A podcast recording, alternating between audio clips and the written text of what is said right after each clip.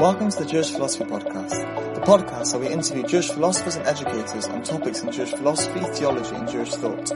Please remember to subscribe to the podcast and visit www.jewishphilosophypodcast.com for more information. Enjoy! Rabbi Dr. Siegel, welcome to the Jewish Philosophy Podcast. The title of this podcast is Evidence and Belief in God. So for the first question, what are the different ways one can approach the question of God's existence? Okay. Uh, well, first of all, thank you very much uh, for having me. Um, it's really a pleasure.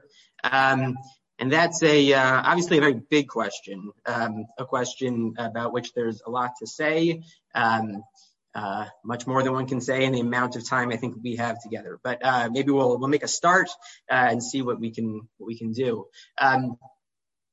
So maybe the first thing to note is that uh, the question itself uh, can mean one of at least two things. Um, so, uh, so one thing a person might be asking uh, is sort of what are the sorts of considerations uh, that you you might raise um, to address to figure out uh, whether or not God exists. you know, what sorts of arguments, what sorts of facts about the world um, might you point to that would either uh, prove or support um, the existence of God? Uh, and what kind of facts uh, about the world might you point to uh, that would prove or support the non-existence of God? Um, and then you're basically uh, you're trying to figure out uh, the truth of the matter about this question: Does God exist? Um, that's your question. Uh, does God exist? And then, and we're looking at various ways, uh, asking ourselves, well, what, what might bear on that question? Um, and then there's another thing someone might mean when they ask this question, uh, which is, um, well, say you uh, come to believe uh, that God exists, or you come to believe that God doesn't exist, or maybe you don't come to it. Just say you just uh, you do believe um, that God exists. Uh, you might wonder um, about the sort of the uh, the standing of that belief that a person has. Is it on the up and up, so to speak? Is it okay to hold that?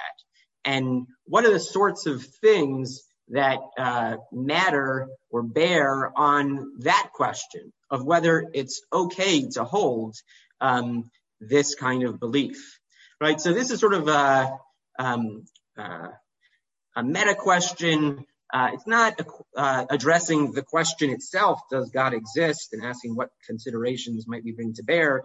Um, it's asking, among other things, do we even need uh, considerations, you know, of the sort that I that I mentioned, like facts about the world, which maybe could be turned into arguments. Um, you know, maybe we could dispense with that and still believe one way or the other, and and be on the up and up. And so that, that second sort of question is what's called an epistemological question. Um, uh, it's a question about um, the beliefs uh, that we have and their their epistemic standing, their standing vis-a-vis whether they're justified, rational, reasonable, whether they might even amount to uh, to knowledge. It's sometimes um, easy to get confused um, or to uh, to conflate these two questions because if you ask yourself sort of from the inside, uh, what should I believe? Um, well, then the, the, obvious answer, very generally speaking, is you should believe whatever is true. Um, of course, you should try. Um, but right then you want to figure out well what what do you think is true? Well what you think is true is uh, is what you believe and it seems like you got yourself um, in a, a, tight little circle. So asking what you ought to believe very quickly if you're asking from the inside uh, so to speak um, just gets you straight to that first order question. Does god exist? If that's the um, the question at hand. But if you're if you're thinking about it from the outside, from a third person uh, perspective, I think it's easier to get a handle on this distinction. Um, and then we can figure out what question really interests us uh, at the moment. Okay, so someone might say, "Oh, Aaron, uh, Aaron, um, you know, he believes he believes God exists." Um, well, maybe that's true. Uh, you know, maybe God does exist. But even if it's true, Aaron's belief is not on the up and up because there's no way uh, he could reasonably or rationally have come uh, to that conclusion, even if in fact uh, the belief is correct. Um, so then you're looking at it from the outside, from a third person perspective, I think it's easier to get a sense of the distinction um, and we can now figure out which question we want to pursue. So, I mean, if I understood correctly, maybe this is uh, uh, sort of a long-winded uh, way of saying that, um, I'm assuming you're actually talking about the second question, but correct me if I'm wrong. That is, you're interested in the sort of epistemological question um, of what um, what is relevant, period, to to whether the beliefs that we have in this area are on the up and up. Is that is that right? That's correct. We're interested in the meta question. I like I like the way you put it. Exactly. Okay. Um, So, yeah, so that uh, itself, even though we've now sort of lopped off a big part um, of the question, at least at least temporarily set it aside, is also a very, very big question. Um, And, uh, you know, there's a lot to say about it. Uh, We'll see what we can what we can do, how much we can cover. I mean, there's uh, sort of a, it's an instance of a general question, um, a general question you might ask about any belief you hold, uh, right? Um, uh, what does it take for a belief that a person holds uh, to be rational, um, maybe in the best case scenario, to be a case of knowledge, right? That they know that such and such is the case, right? I mean, we think there may be some paradigms of that, some cases where we believe things and we take ourselves to be really, really Uh, justified in those beliefs and know them. Um, uh, you know, let's say that uh, that two plus two equals four, or that I exist. Um, you know, these are usually taken to be the kinds of things that we don't just believe, not just in our opinion, but it's a well-founded opinion, right? It's one that um, is justified and rational. But then maybe we hold some other beliefs that upon reflection, Uh, we're not so sure about, you know, are they are they on the up and up? Are they justified? Are they rational? And it would be um, maybe helpful in trying to figure out um, regarding uh, this very large group of beliefs we have, uh, where we're not so sure, at least at the outset, whether they're rational, to have some sort of criterion to figure out what does it take for um, a belief to be to be rational or justified. And so that's a very large question. That's maybe the central question of epistemology. Uh, you know, you could raise that specifically about um, religious beliefs um, and might distort things a little bit uh, if you think there's something special. Maybe there is something special uh, going on in the case of religious beliefs, and that's, you know, something that we could uh, we could talk about. Um, But let's just, I guess, focus on the case of religious belief and keep in mind that we really have a more general question uh, uh, in the background here um, and constantly be vigilant uh, about this issue of whether there's anything special about religious belief and whether we're maybe holding it to a higher standard or perhaps in some cases to a lower standard um, than we than we ordinarily hold beliefs to. Um, so what what are the sorts of things that matter uh, or that are relevant uh, to whether a uh, religious belief of mine, say my belief that God does exist, and you know, that's that's my belief, um, whether that's rational? Well, sort of thinking about it philosophically, that is, if I come to the question, first order question, does God exist? Um, From a philosophical point of view, we we tend to think of the sorts of things that make that belief rational as uh, arguments, okay? Um, broadly, More broadly than that, perhaps, what I called earlier considerations, right? So um, some facts that we could point to that together maybe, um, you know, things that we are pretty convinced of that uh, together imply maybe that God exists. And maybe if they don't logically entail, they don't straightforwardly imply that God exists, maybe they still do a very good job of um, of, of, of, making it more probable, more likely that God exists, right? So say that, you know, given some facts about the design of the universe, the apparent design of the universe uh, and putting it in sort of uh, contemporary uh, terms of contemporary physics, um, uh, certain facts about the fine tuning of the the, uh, the constants uh, that figure into the laws of nature, one might say that that very, very strongly supports um, the existence of a an intelligent designer uh, for the universe uh, as a whole. And that's just one case, one instance of uh, a philosophical argument Um, in this case, it's not even meant to be, it's not uh, supposed to be a logically decisive argument. It's not as though it's impossible for the world to be this way uh, with the constants so finely tuned, um, and yet there be no, no designer. It's just exceedingly unlikely. So, so the claim goes, or the argument uh, goes. And there are other arguments which are intended to be uh, logically decisive. You know, some some of the uh, listeners might be familiar with some of these other arguments, like the cosmological argument, ontological argument. I mean, these are supposed to be arguments that if you accept the premises, then you're you're committed to the existence of um, either a perfect being or a necessary being or something that gets us closer uh, to to something like God. Um, but all of these belong to a, a family, um, the family uh, right, of, of arguments. Uh, we're bringing considerations to bear of the sort uh, that uh, you have some claims, some facts, some in sort of technical term propositions to bear on and support the conclusion that God exists, or in the case of an atheist, the conclusion that God doesn't exist. Um, and, and that's how I think philosophers naturally think of uh, what would do the justifying if the belief in God is justified um, at all. Um, but that's not the only way to uh, to think about things. Um, uh, there are other suggestions out there. So, if, if, I could just yeah. if I could just summar, summarize so far. So, um, the way I understand it is that in in answer to the question of how we should approach the questions of God's existence, the first um, path or the first um, um, epistemological um, route we could take in answering this question is by looking at uh, propositional arguments, using argument form, looking at the evidence about about the universe. That's the first way. So if we can call that um, the evidential approach, you're looking at evidence to to to answer the question, looking at arguments. But um, and I assume you're going to give another uh, uh, uh, another way of doing this now.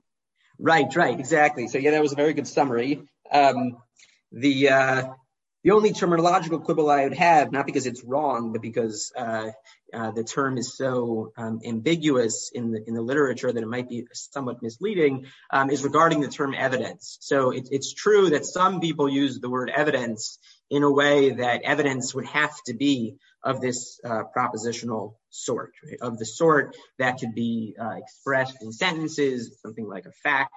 Um, uh, that supports that can stand in logical relations and support uh, other claims, um, other uh, true propositions.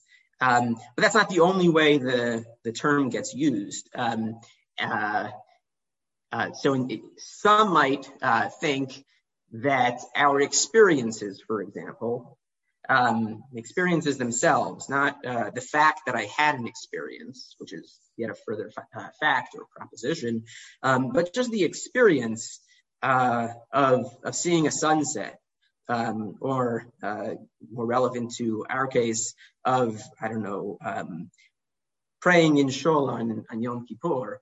That very experience could, in some broader sense, be considered evidence. Right? If we think about what evidence means, it, relates to the word making evident, right? Or the term making evident.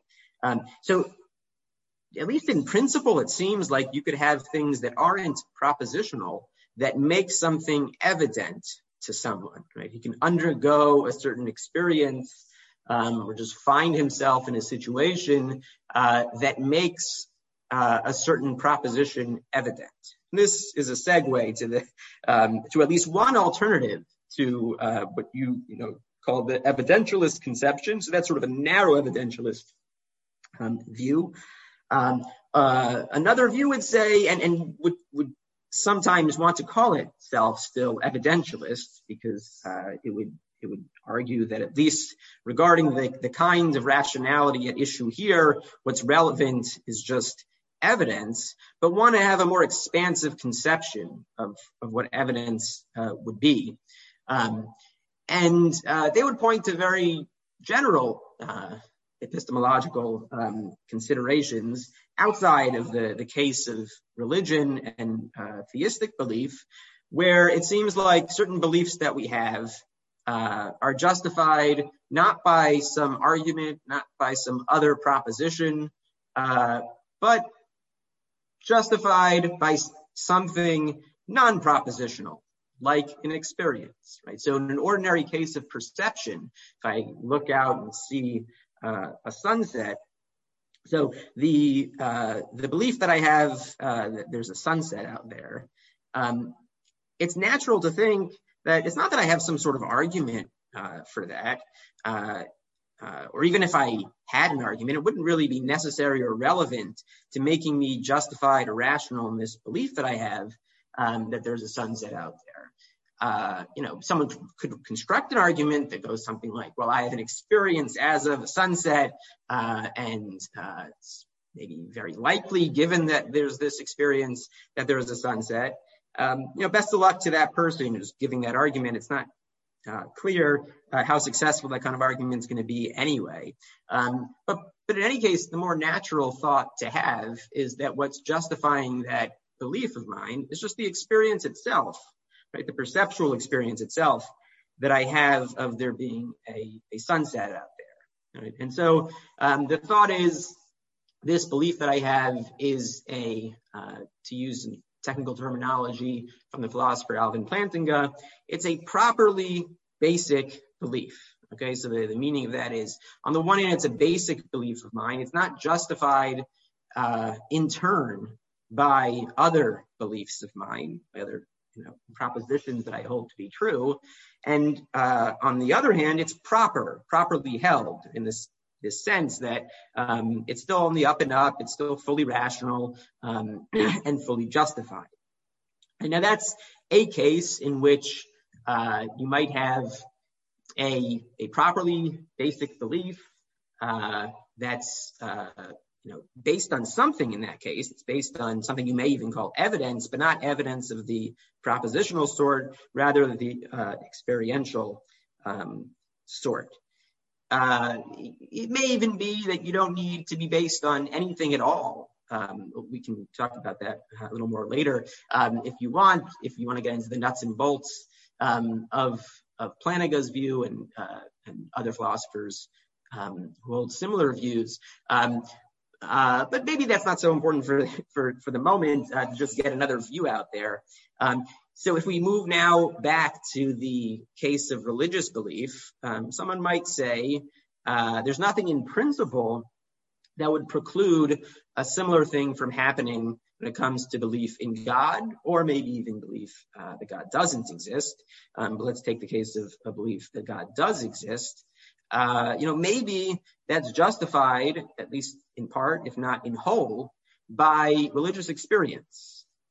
Okay. Now, if we want to take the analogy to perception very um very tightly, you could say, or you could point to a case where the analogy is tightest, um, of a of a really you know, bona fide mystical experience where it's supposed to be an experience as of God. Right? I mean, the same way that you might have an experience as of a sunset, many people throughout history um, uh, in the Jewish tradition and outside the Jewish tradition have thought, um, have claimed to have experiences as of God, that is, they experience God.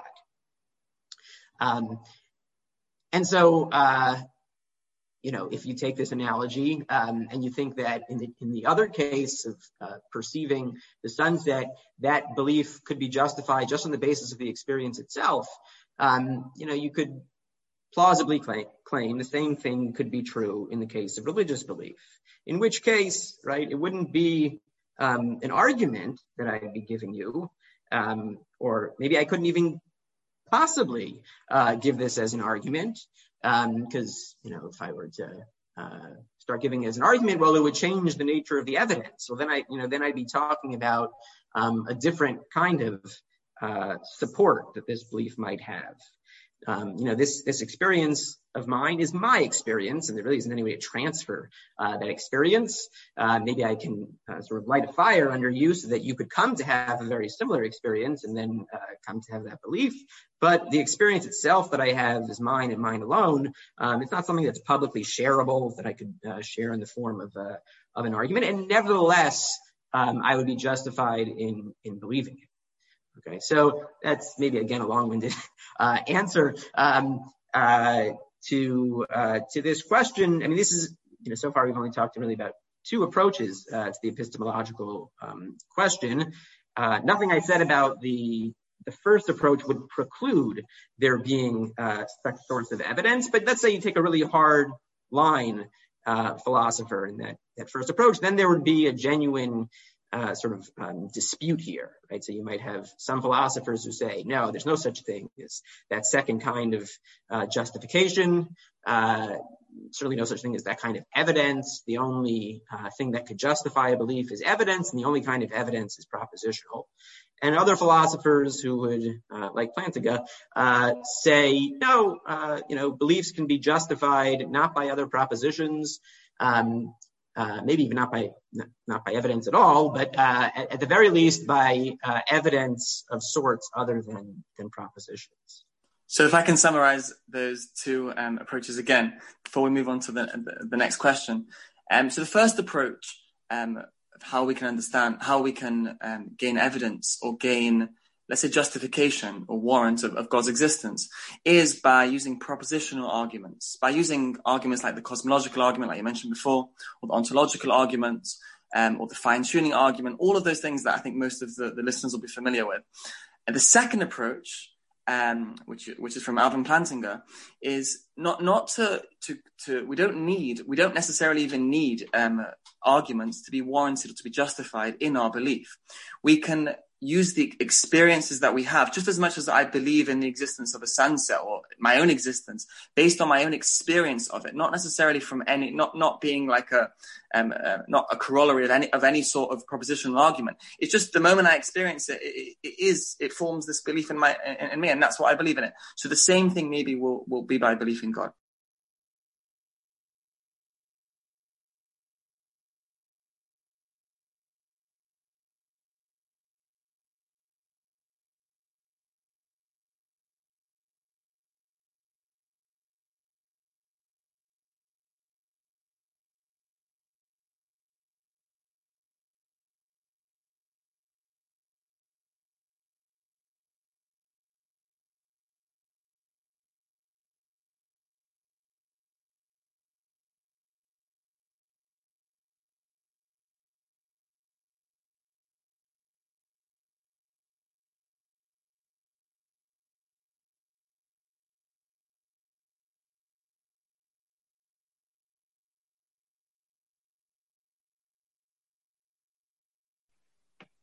Yeah, so that's an excellent uh, summary um, of the two approaches. I would just um, add uh, just a few notes. Um, so one point to keep in mind is that uh, even someone who takes the second approach and thinks that you don't necessarily need arguments for your beliefs to be justified, including religious beliefs, Um, that doesn't mean that a belief that's justified in that way is impervious uh to uh to attack, to its justification falling away. I mean, that can happen even in the ordinary perceptual case. We were talking about looking outside through the window um, and uh, seeing a sunset uh, being justified, your belief that there's a sunset out there being justified by your experience uh, Uh, sitting there. Um, well, that might be a justified belief um, until someone comes along and explains to you that they just painted a mural of a sunset uh, on the window. Right? So that would undercut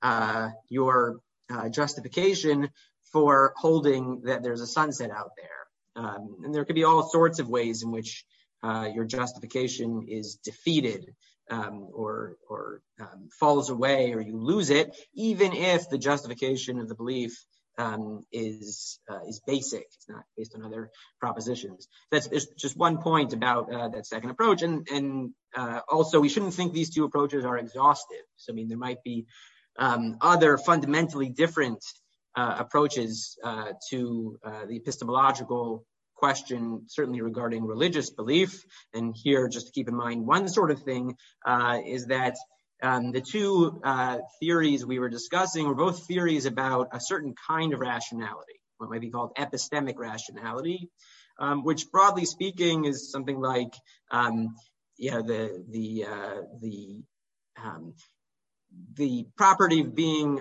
on the up and up uh, if what you're interested in is truth. Okay, something like that.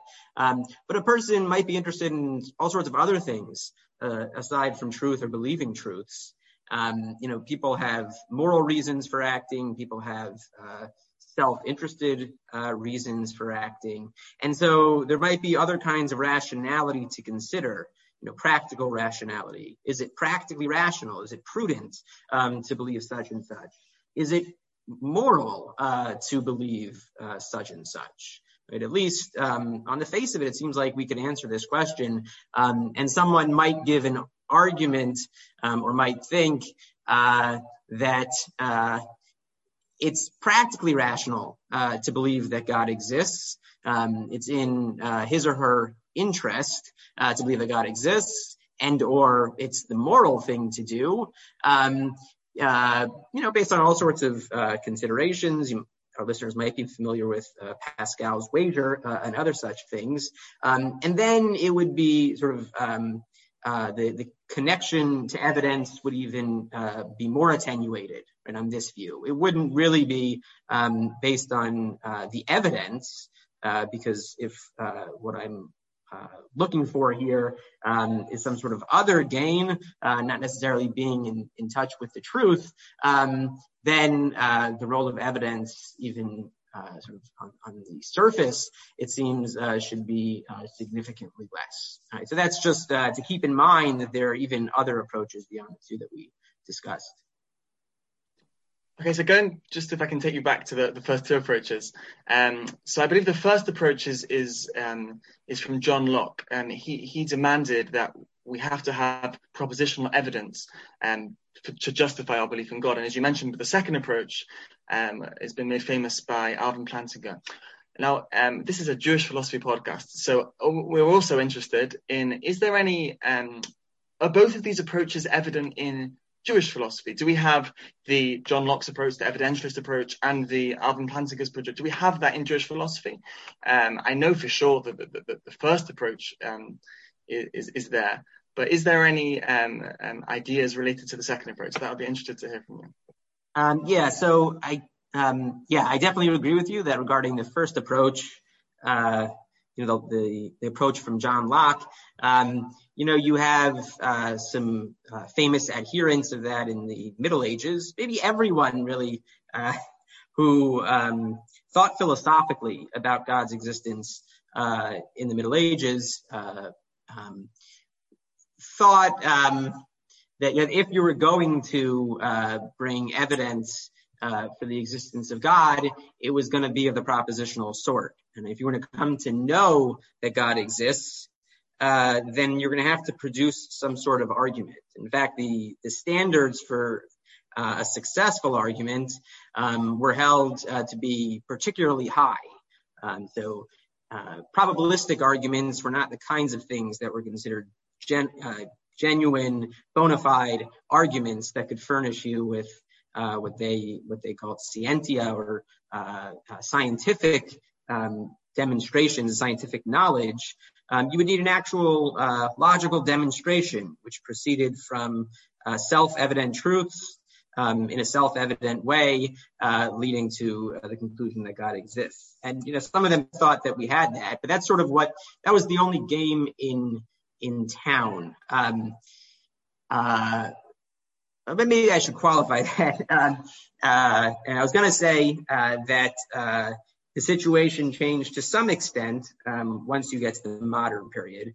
Um, but uh, I mean, even in uh, in the Middle Ages, uh, if you look at a thinker like uh, Rabbi Yehuda Halevi, the Kuzari.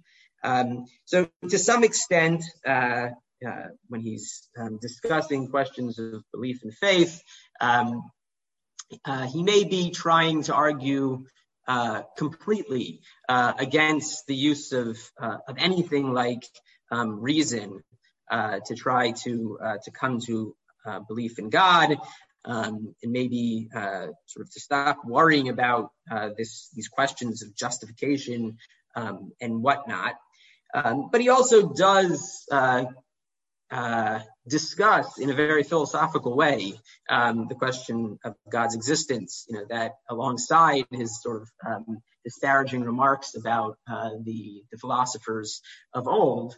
Um, and when he does do that, when he discusses um, uh, sort of in a, in a, reasoned way, you know, why we might uh, believe in God, uh, he uh, he offers something that um, could be understood in a number of ways. You know, it's famously called the Kuzari argument, um, and and somewhat and usually understood um, as an argument uh, that proceeds from the uh, the fact um, that there is there is this tradition, right? That we have a tradition uh, that speaks of a national experience um, at Mount Sinai and that satisfies certain further conditions like the tradition itself says uh, that it's uh, unbroken um, and passed down from generation to generation and that it includes commands to pass it down from generation to generation. Um, and it points to that phenomenon uh, and then um, infers, one way of construing what's going on there, infers that uh, you know, that this tradition is true um, because it would have been very hard uh, to invent such a tradition uh, at any point. Um, and then you have an argument for the truth of the tradition, uh, which includes lots of claims, including um, the claim that God took us out of Egypt and gave us the, the Torah, uh, and that's a, a wealth of religious information. Um, and so construed, it sort of fits this mold of, of trying to provide um, arguments. I'm not sure that's the only way to construe it. Um, I should also say I'm not sure that's uh, as bad an argument as uh, people often suggest. I think it has a lot going for it. And uh, um, my friend Tyron Goldschmidt, friend and colleague Tyron Goldschmidt, um, and along with some others, have recently offered some very interesting defenses of the Kuzari argument, understood as an argument. But in any case, I'm not positive uh, that's actually what's uh, what's going on there. Um, uh, I mean, on, on, on, a very basic level, um, what you might have there and earlier in Rav Saadia Gaon, where things are even more ambiguous, you have a similar idea, but it's uh, slightly more ambiguous, um, might be a, uh, a reliance on tradition. Okay, so this um, you certainly have not just in the Kuzari and Own, but many um, thinkers in the medieval period. Um, and if you ask yourself, well, how does a reliance on tradition work? If I uh, trust other people and what they tell me, um, is that an argument? I mean, I, am I am I in so doing uh, relying on any argument? Um, my belief uh, is that a result of some sort of inference well, they're not perfectly clear on that, but later thinkers uh, discuss that about testimony in general. If I take someone else's word for something, they tell me that something is the case. Um, what's going on there in a case where I come to believe it? Uh, what would justify my belief if it is justified? And here there's a uh, perhaps the primary dispute, fundamental dispute, um, is between David Hume and uh, his fierce critic, uh, Thomas Reid. Um, David Hume seems to take the line, as does Locke, that in cases of testimony, it is it is an inference, right? You're inferring from certain facts, like uh, this uh, person has been reliable in the past. They haven't misled me until now. Um, together with the fact that uh, he seems to be sincerely uh, conveying this information at this point, um, then you infer from that that it's very likely that this is um, true. Um, and, Thomas Reid took Hume to task on this, among other things, uh, and uh, argued that no, that, that that's not what's going on, or at least that's not really necessary in order for a belief based on someone else's testimony to be justified, um, it couldn't be justified in this basic sort of way. It could be properly basic, uh, to use that term we mentioned before. Um, so no inferences would be going on. Uh, maybe it would be something like a transmission of justification, right? So I, my belief is based uh, not on other beliefs that I have, but on this other person's faith, though, or this other person's belief. Um, And maybe there's a requirement uh, that that person's belief be justified. That's a later uh, argument to be had um, about the Reidian view and has been um, sort of bandied about or discussed in literature uh, of the past 10, 15 years. Um, but even if that's so, suppose I am, in fact, part of a very long tradition. And as a matter of fact, Uh, it's it's a uh, a reliable tradition. That is to say that each link really is um, uh, based on the the previous one and that it does eventuate, um, it terminates, sorry, in whatever it is that we all believe in, this event, say, at Mount Sinai. Um, well, then you would have justification at each of these stages. And that's a, I'm not sure how serious he meant it. George Schlesinger was a uh, um, really excellent uh, philosopher, little uh, appreciated, I think, or underappreciated, um, who passed away a few years ago. Um, he was also a religious Jew. And when he was asked about his justification for his belief in the whole of Jewish tradition, he said, well, it's because my father told me. Uh, and when the natural follow-up question came, um, well, uh, well, you know, how was your father justified in any of this? Um, obviously, the natural retort was, well, his father told him. Um, and you didn't need to go any further, obviously. Uh, you know, supposing the tradition is, in fact, correct, right, it seems like you could have that kind of uh, justification. Um, it wouldn't be an experience doing the justifying, at least not obviously, but it's something other than an argument, something other than some propositions that uh, I can bring um, to bear. Um, maybe that's part of what's going on in the Kuzari and Saadia Gaon, even if it's not uh, the whole story. So you might have, in the Middle Ages, something like that. Um, you you have, um, I hope I'm not uh, going to disappoint, because I know this is a Jewish philosophy podcast, um, but I should just say, you don't have anything uh, uh, of the scope and rigor of Plantinga, for example, on the Jewish side, that is a full-blown defense of the epistemological bona fides of a properly basic belief in God. But you do have, in the modern period, uh, Jewish philosophers who who say uh, quite clearly that uh you know uh a belief in God can be on the up and up, can be justified, um, even though it's not justified on the basis of uh, arguments. I'm thinking of a couple of Jewish philosophers, um, one, maybe somewhat surprising, um, Uh, maybe not. Um, so Rabbi Soloveitchik, uh, uh, early in his work, and from there you shall see, Gordon Hebrew, Kash and Yisham, um, he adopts the Kantian view, okay, as did most, I think, Jewish philosophers in the in the modern period, in the 20th century, at the very least, um, that arguments for God are bound to fail. If there's something inherently wrong, wrong-headed Uh, about the attempt, um, and the details are somewhat murky, and I don't pretend uh, to uh, to be able to do the the claim any justice, because I'm not very sympathetic to it. Um, but the idea is something like um, uh, God is supposed to be transcendent and infinite, and there'd be no way to argue to the existence of such a being from our finite, limited experience, which is the only experience that we have, the only sort of thing that we can argue from. And so there's no hope of actually succeeding in arguing for God's existence. That's what Kant claimed.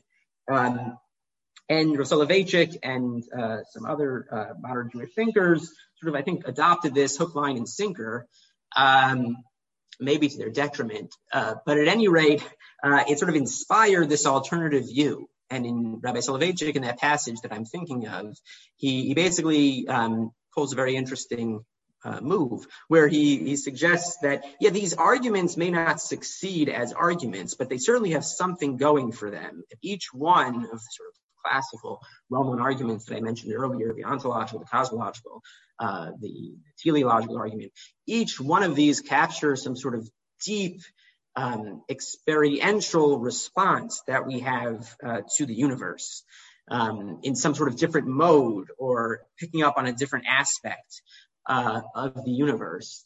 And it's that which each argument is trying to crystallize. Maybe, you know, according to Rav Soloveitchik, it shouldn't be trying to crystallize it. It really should be leaving it um, at the level of a belief that is prompted by that sort of experience. Right? And I think um, Rabbi Soloveitchik would certainly say such beliefs, you know, a belief formed in such a way, uh, has you know the same sort of um, or uh, is on the epistemological up and up let's say, uh, uh, even in the absence um, of any argument. Now, why that is or how that can be the case, um, you know, what what does it take then to really be rational? He doesn't provide a theory. That's not his um, his main interest or his interest at all. You know, for that you'd have to look to someone like uh, Plantinga um, and those who followed him. I should also men- mention Bill Alston uh, for your listeners. Um, Bill Alston uh, was also a um, fantastic philosopher and epistemologist, a Christian philosopher, um, and uh, uh he wrote a book on about um, uh, mystical experiences or religious experiences that's just uh, marvelous. Um, at any rate, so yeah, that's that's what I would say. I think. Um, I mean, right, the idea that you you could be, base beliefs not on um, arguments, but on, say, a, a longstanding tradition uh, and or some kind of religious experience, and that those beliefs would still be on the up and up. Yeah, that you, I think, do have in Jewish tradition um, in a number of different thinkers. So, if, if I, um, tell me if I'm wrong, but I understand that you're saying Soloveitchik, uh, Rabbi Soloveitchik, um, and others, they sort of um, recognize the issues, even if they they were basing themselves on Kant. But if I also remember correctly, um, Soloveitchik was Rabbi Soloveitchik was worried about some sort of distance that a person would get if his um, belief, if his justification of God was so, was solely based on um, propositional arguments. There may be some sort of intellectual distance, and, and I think he, one of his quotes, or quoting one of the earlier earlier philosophers, was that the beloved in in in the in the um, what's the what's the you know what I'm talking about the beloved in the um, grasp of, of, of, the bride. It doesn't question whether the bride exists right. or not. It feels right. it, right? That's right, right, exactly. Yeah. So that's an excellent point, also, right? That um, whether or not uh, arguments succeed um, in uh, uh, establishing the truth of their conclusion in case of God's existence and in making the belief justified, they may not be able to play the role um, in the religious life that something like experience can play. And so one would certainly um, want uh, to supplement um, arguments with something like religious experience. And I think what you're what you're saying is maybe even something um, stronger uh, that uh, to some extent um, arguments might be detrimental if they're, too central to one's religious life, even to one's religious intellectual life, that they can over intellectualize um, religious life uh, on the whole and maybe create a, a problematic distance, um, it, you know, make the relationship to God much less personal and, and much more about just, you know, uh, where do I stand vis-a-vis that proposition? You know, sort of obsessing about that question can certainly be uh, can be detrimental. I think that's an excellent point. Yeah. Rabbi Segal, Rabbi Dr. Segal, thank you so much for joining us on the podcast. And uh, thank you so much. My pleasure. Thank you. Thank you for listening to the Jewish Philosophy Podcast. Please remember to subscribe to the podcast and visit us on Twitter for updates on every episode. Thank you.